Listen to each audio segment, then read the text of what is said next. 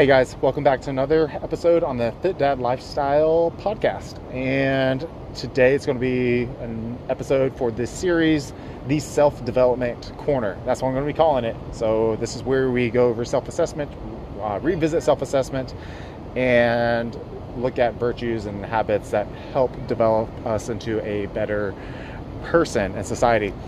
So today we're going to talk about the last step in my self-assessments guide, and that is patience. Patience to me is the hardest virtue to achieve and to even maintain, I would say. And it's pretty much in the definition of patience. It takes a long time of actively doing something and waiting for the results to come about. And it does not mean being passive and waiting for a result to come.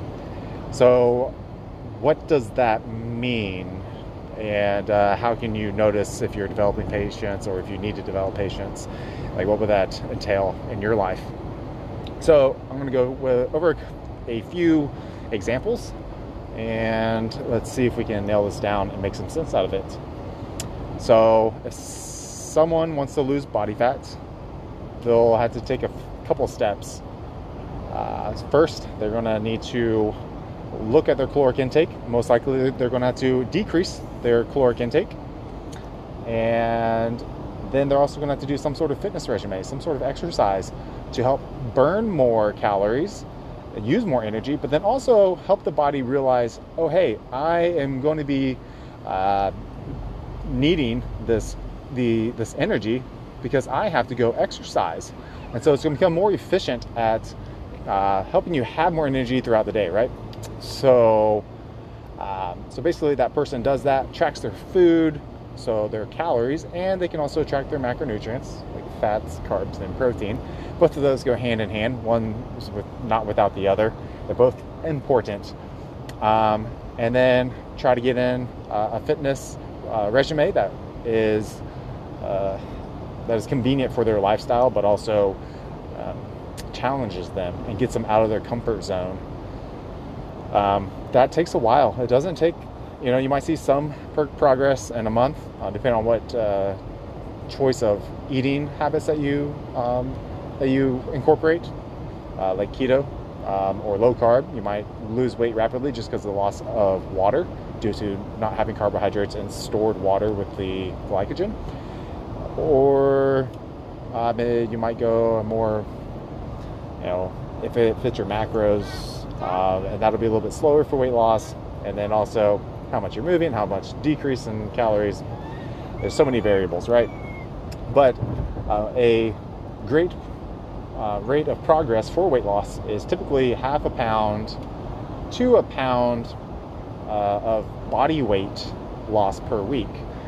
Does that mean body fat? No, it's just body weight. And that seems to be what we find is most maintainable by someone and doesn't cause them to have a rebound effect if they slow down their fitness or if they have a free meal. Over time, if you look at that, there's 52 weeks in a year, half a pound. So, that's a good amount of weight, that's over 20 pounds per year. And that's quality weight loss. And when you do it slow like that, you're most likely not going to lose muscle mass, especially if you're doing resistance training. You're going to lose body fat, especially if you have a good coach. So that's realistic, right? That's patience. That brings about something that's great, that is maintainable, makes you happy, and doesn't make you feel like you're entitled to continue to have this absurd number on weight loss. Let's say if you go at weight loss at this direction of being passive and patient, that would be more like you don't really track your calories too much or your macros, and you are infrequent on training, and maybe you do more cardio because you want to follow the tabloids or media or social media influencers that give you false information and false hope. And then you go after these diet pills that they recommend, which they probably don't even use themselves, but they make a pretty penny advertising them.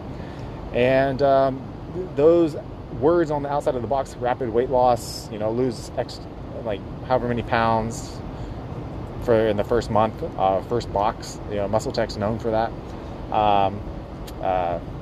Herbalife is known for that. And you're setting yourself up to be more passive because you're just like, oh, I'm taking this pill, so now I am going to lose weight. Well, the problem is that you're not going to develop this virtue of patience to its true character, is because you're going to get upset whenever you stall or you start actually losing muscle mass and start being more skinny fat, which isn't healthy overall. And I can go into that more at a different podcast as to how to actually directly like lose weight in a healthy manner, and that can help with longevity. That's what we want. We want to be functional and live long without having diseases and other health issues, right? And then the other way could just be, you know, again, that with a yo-yo dieting effect, to where even if you don't take supplements, if you just do, you know, keto hardcore, and then you're not patient enough, you're like, this is not working, it's not losing weight fast enough because I got to lose weight for a wedding, I got to fit in my dress, I got to lose like water weight, blah, blah, blah. So, okay, yeah, you dropped your toothbrush. Oh no. So you have it on too. There you go.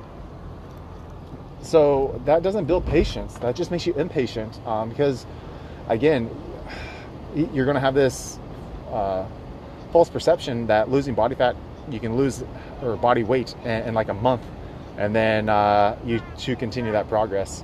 And again, you're going to rebound, and then you're going to be impatient again. You're going to start the whole dieting, the yo-yo dieting again. You're going to go really hardcore and then fall off, because it's not something that you can stick with and be patient with and let natural things occur, right? And if we take a look at those two groups, or even three groups, let's say, that do these different types of dieting and go about losing body weight and recompositioning their body, which means rebuilding muscle tissue or adapting again to resistance training while maintaining body fat levels or even losing it, you see more satisfaction, more happiness, a better dopamine sensitivity. You don't downregulate dopamine receptors for these people that are very consistent and patient with the results, because again, you're going back through the steps of self-assessment and for losing your body fat, and you are highlighting the habits that are not beneficial for that, for your weight gain, right, and weight loss. You're admitting to those issues. You are, let's say, forgiving, let's say, a family member or whatever who has either A, fat shamed you, which I know that happens, or body image shamed you, whether you're too muscular or too fat, whatever. Everyone's body image is different, or they say that you eat unhealthy, blah blah blah, and you make a grudge. Anyways, so you forgive that, and then again the other steps with meditation and then more of like a support group and such. All those things go hand in hand and help create a better atmosphere for you to develop patience. Can patience be something that is individual and only just you, or does it have to involve a support group as well? You can do both. You can build patience through your own trials and through your own experiences and through your own suffering. And then you can also you can increase that rate of a developing patience, I think, with a support group. And I think that's really beneficial. It's almost like trying to build muscle, and you work out and resistance train, you eat protein, but then like you need that extra bit of protein that just helps stimulate more muscle growth. And so you get a support group, you get a support from whey protein supplements, right? So it's kind of like a supplement that supports us. It doesn't take care of our needs. It's not an essential thing, but it's there to supplement what we're not being able to get naturally. So hopefully that makes sense. In my head it does. But so that's patients, let's say, for a characteristic, right?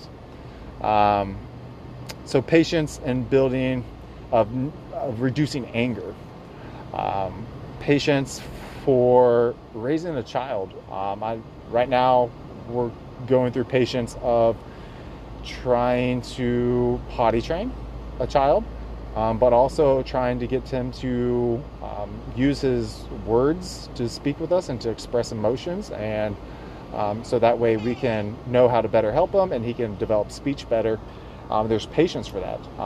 When we ask him to do something, it doesn't click right away. We have to be patient and let him make a choice. And I think this is very interesting because I don't remember who I was listening to about this, but it's funny as we develop as human beings, when we're young, you can see when you ask a child a question, you can see them kind of think, and like they process whatever you are asking them, and they're very slow. But it's because they're intaking so much information, so much new information.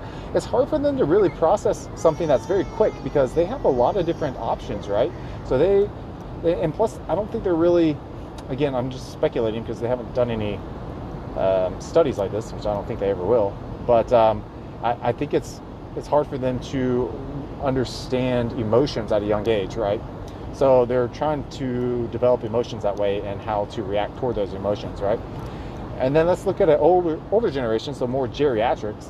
When you ask them the same thing, it takes them longer to maybe answer, and I think that's more the line of they have a lot of experience, and so I think they are careful with their words before they say something because A, their brain works a little bit slower, so choline is not, and their telomeres maybe not firing. So choline may be depleted a little bit. You know, telomeres might not be firing a bit, and information may be very slow going across the telomeres, right? And then, you know, oxidative stress and whatnot. So we have to be patient with those people. And anyways, for you to kind of ask a question and wait for someone to respond, it does help, in my experience, it helps to reset your entitlement, I would say, or need for this immediate response or this immediate action, right? Because I think that we observe even children or even just people in general nowadays, the more electronics, the faster that we have things at our fingertips, the more impatient that we become, and impatient as a society. Even laws or let's say like even like the stimulus bill or the CARES Act or whatever that's trying to go through through Congress right now during this whole COVID-19 situation, everyone wants it really quick right away, and yeah, we, you know, there are people that need help right away. There are times where things need to be right away, in dire need and emergencies. But again, it's sometimes good to be a little bit slower. I mean, that's why we have checks and balances in government. That's why the Senate's set up. We don't want to have, you know, a monarchy or one, you know, having just the president to say, you know, this is what's going to happen. It has to go through the Senate, you know, that to approve. And it's sometimes a good thing to be a little bit slower because you might not catch something under the first,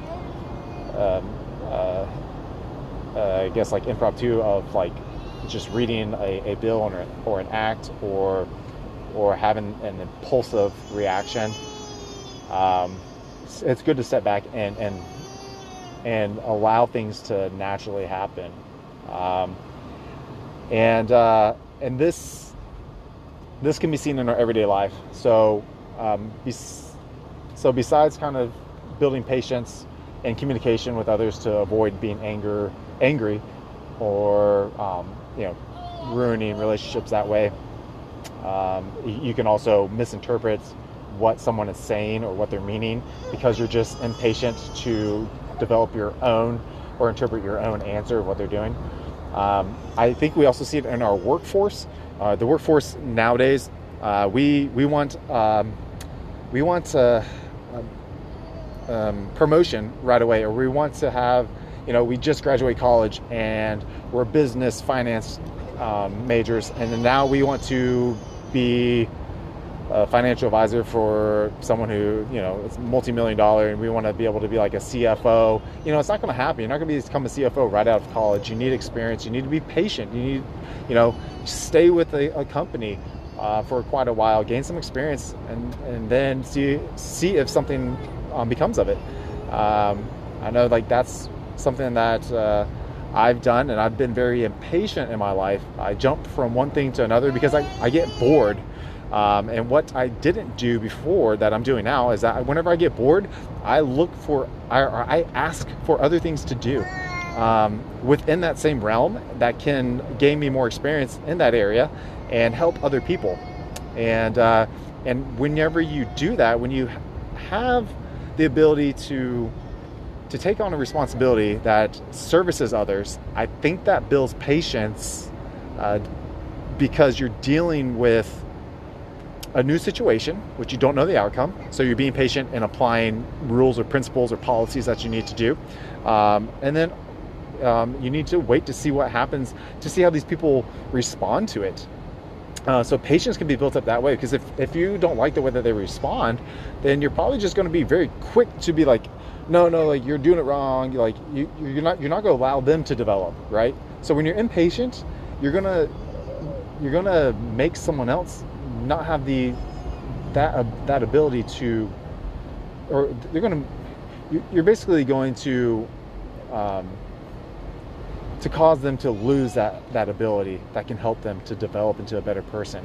Because what we don't want to retard someone's progression and make them not develop characteristics that can help them be better in society and contribute more to society. What I'm finding is that people, again, they're impatient with their work or with their education, and they see others claim that they have immediate success, and they drop what they're doing, and now they become a social media influencer. I'm just using this as an example because everyone wants to be a YouTuber or whatever. But they're not doing anything. They're selling things. Yeah, that's awesome. But if someone else, if society doesn't have a job, which the majority of us don't, so that's why they're waiting for the stimulus check. They need it now because they don't have savings or they don't have a job. It's because some of them didn't wait to develop skills that other employers are looking for. Either they didn't wait to develop the skills due to experience in that other job, or they didn't develop the skills. Where'd it go? Oh, that's it. Or they didn't develop the skills whenever just being in customer service, maybe listening to someone or listening to their family, or developing those skills in the home, raising a child. Yeah. So it leaves a society and a capitalism of sellers selling products, but you're selling it to people with little income, right? With a very low amount of disposable income, rather. I think that's more appropriate. The disposable income that we would have on things that we like to purchase, on our wants, not our needs, it is dwindling. Because cell phones are no longer things that are, a want. It's pretty much necessary nowadays. Rarely does someone have a landline.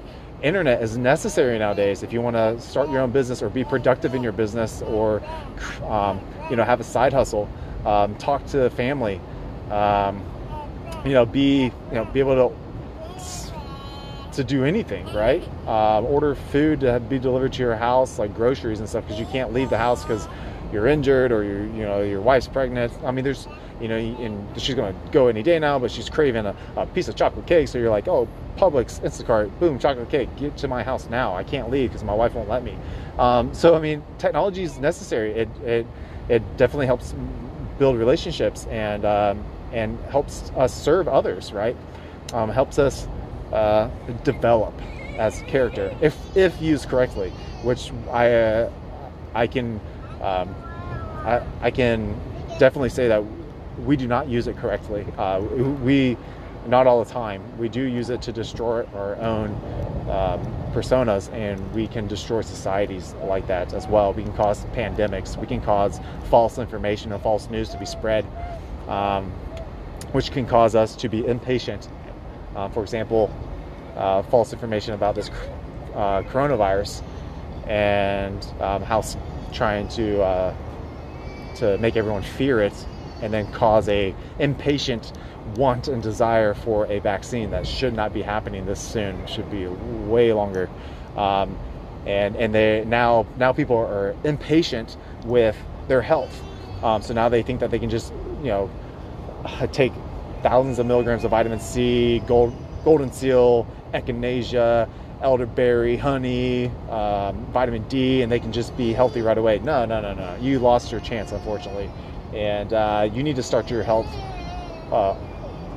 your healthy lifestyle and supplementation a long time ago. It's preventative. It's not acute. If you want acute, go get prescription medication. That's what it's there for. So don't be that person that says, oh, I need natural stuff, whenever you haven't been taking it to build your immune system. It doesn't work like that. I'm sorry. It just doesn't. You are the type of person that wants doctors. So you just got to be patient with taking it. That's just what happens. You're going to start taking supplementations, the natural supplementations to boost your immune system. You're going to get a flu. Cool. Okay.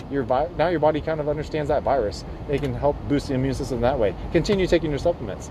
That's what it is. It's a patience game. It's just you continue doing good things, or good things that that are actively bringing you to your end goal of being healthy, or gaining financial freedom, or being a happier person, or re-regulating serotonin receptors, or re-regulating like dopamine, serotonin, norepinephrine, adrenaline, things like that.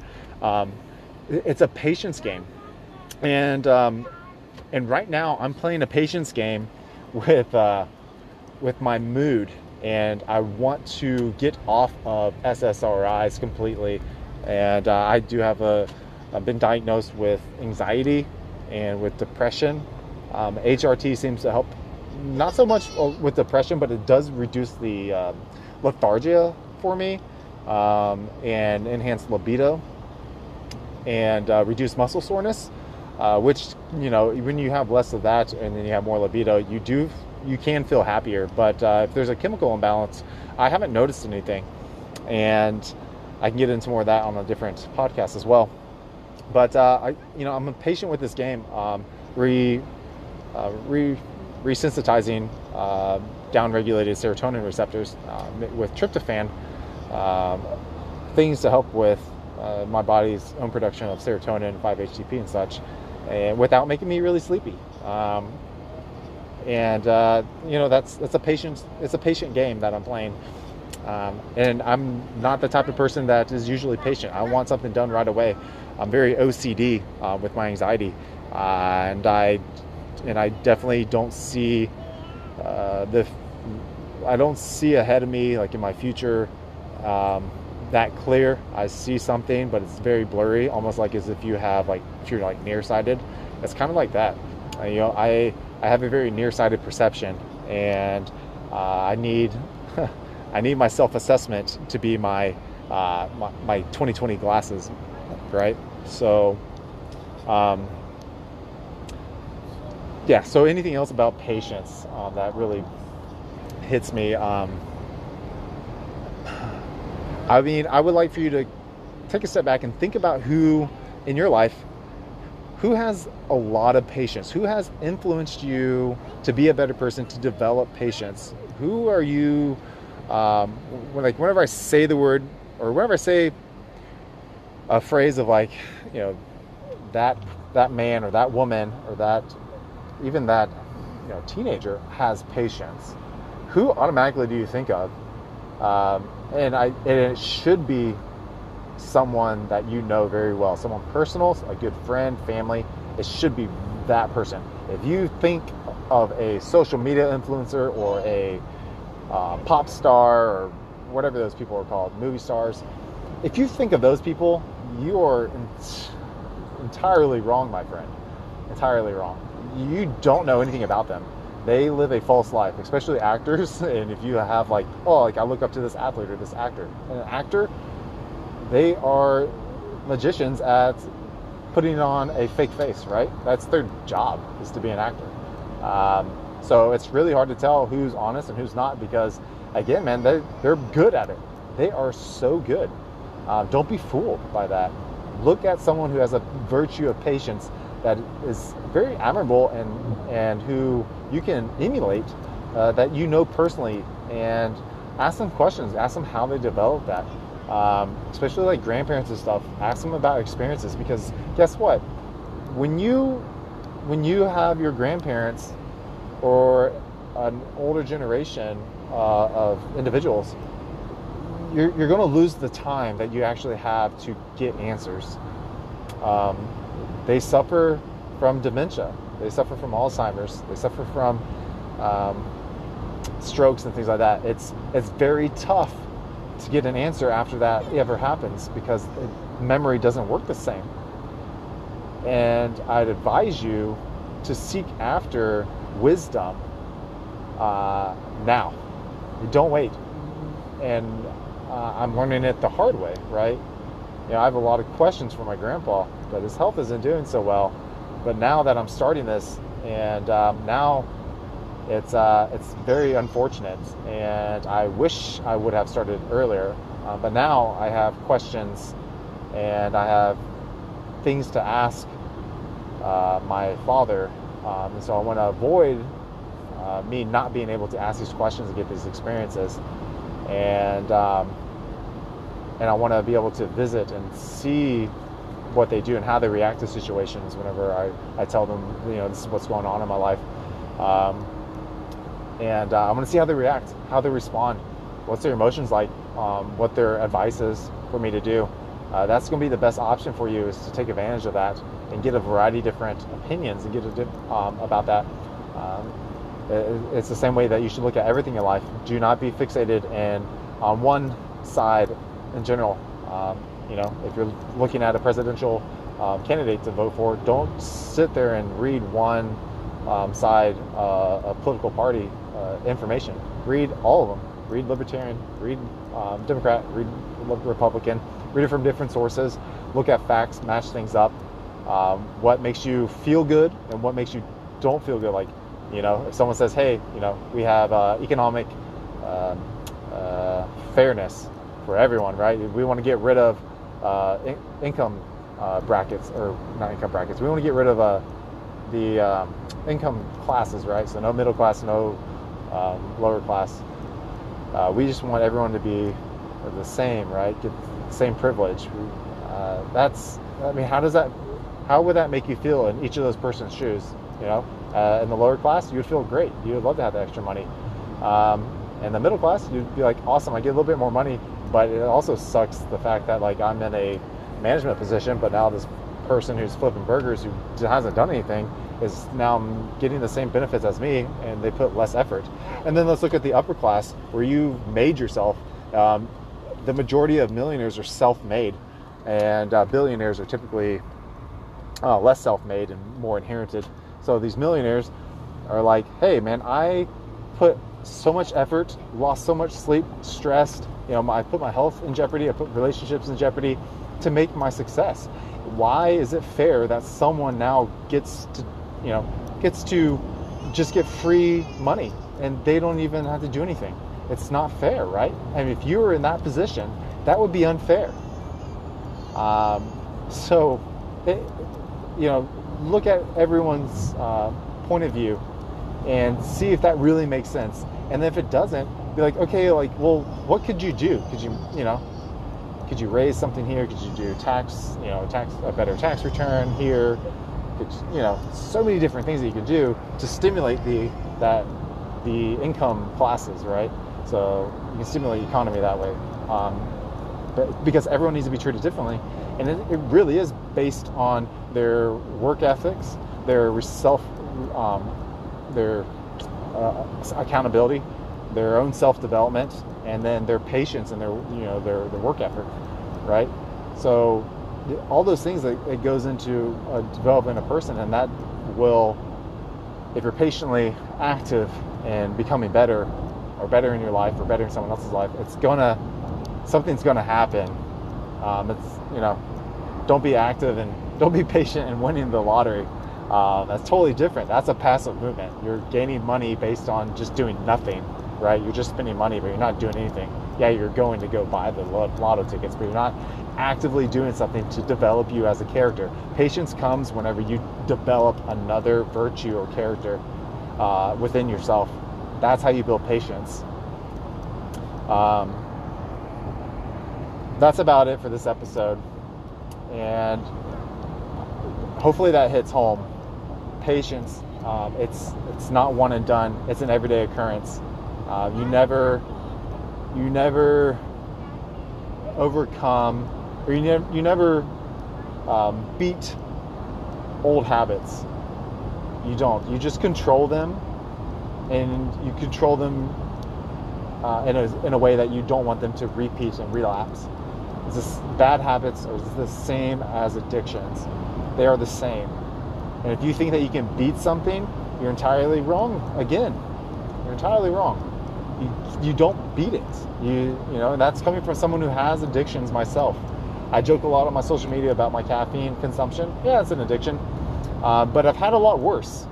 I've had a lot worse drug addictions. I've had a lot worse body image addictions. A lot worse eating addictions. And I tell you what, it goes through my mind still, and it's hard to manage. I'm managing them. And I'm not... There's no way I can overcome them or beat them. That is a lie. And social media, or media in general, news, they should not fool you. And they're going to set you up for failure, because then you think you beat it and it's done. You don't need to do anything else. You don't need to be active. You don't need to be. You lose all. You just void the virtue patience, because you don't need it, because you're not actively managing it. You just beat it, right? It's not it. This is a marathon. It's not a sprint. It's not a race. There's no finish line in this. That's what's crazy. No finish line. Every day, you're taking another step, another step, another step, another step. That seems daunting, right? That's just crazy to think about. It's never a finish line. It's the Boston Marathon all the time. And you keep turning. You keep detouring, right? We've been over this. But... There are stops during this endless life, or this endless race in life. There are places that you enjoy. You can slow down. You can walk. You can take. You can breathe. You can view the atmosphere. You can pull out your cot and take a sleep, a little nap, right? But you got to get up and keep going. And the more that you enjoy the moment, and then you figure out how to be more efficient and develop into a better person or a better runner during the race, the more you're going to find success and happiness during life's race. Again, ending it here for another Fit Dad Lifestyle Podcast, and I'll catch you guys later on a different episode, where I think I might go into maybe my hormone replacement therapy. I'm not sure if I want to do that for YouTube or not, but check me out on YouTube. It is under my name, Andrew Nolan, or Livit Lifestyle, L-I-V-I-E-T Lifestyle. That is my original business, my LLC, for coaching, consulting. I do consult. I'm not a life coach. I do have a physiology and kinesiology background, strength and conditioning specialist background, sports nutritionist, strength and conditioning specialist through NSCA, University of Florida. Now have like a marketing degree as well. So yeah, I'm all around very impatient, and but I'm working on it, right? But you can check me out on the YouTube. It'll be a little bit more explicit content, cause you to debate, ask me questions, have a different opinion. I enjoy that, and I like to hear others' opinions and where they develop those opinions. And you can check me out on Instagram at fit.dad.lifestyle. All right, guys. Talk to you later. Bye.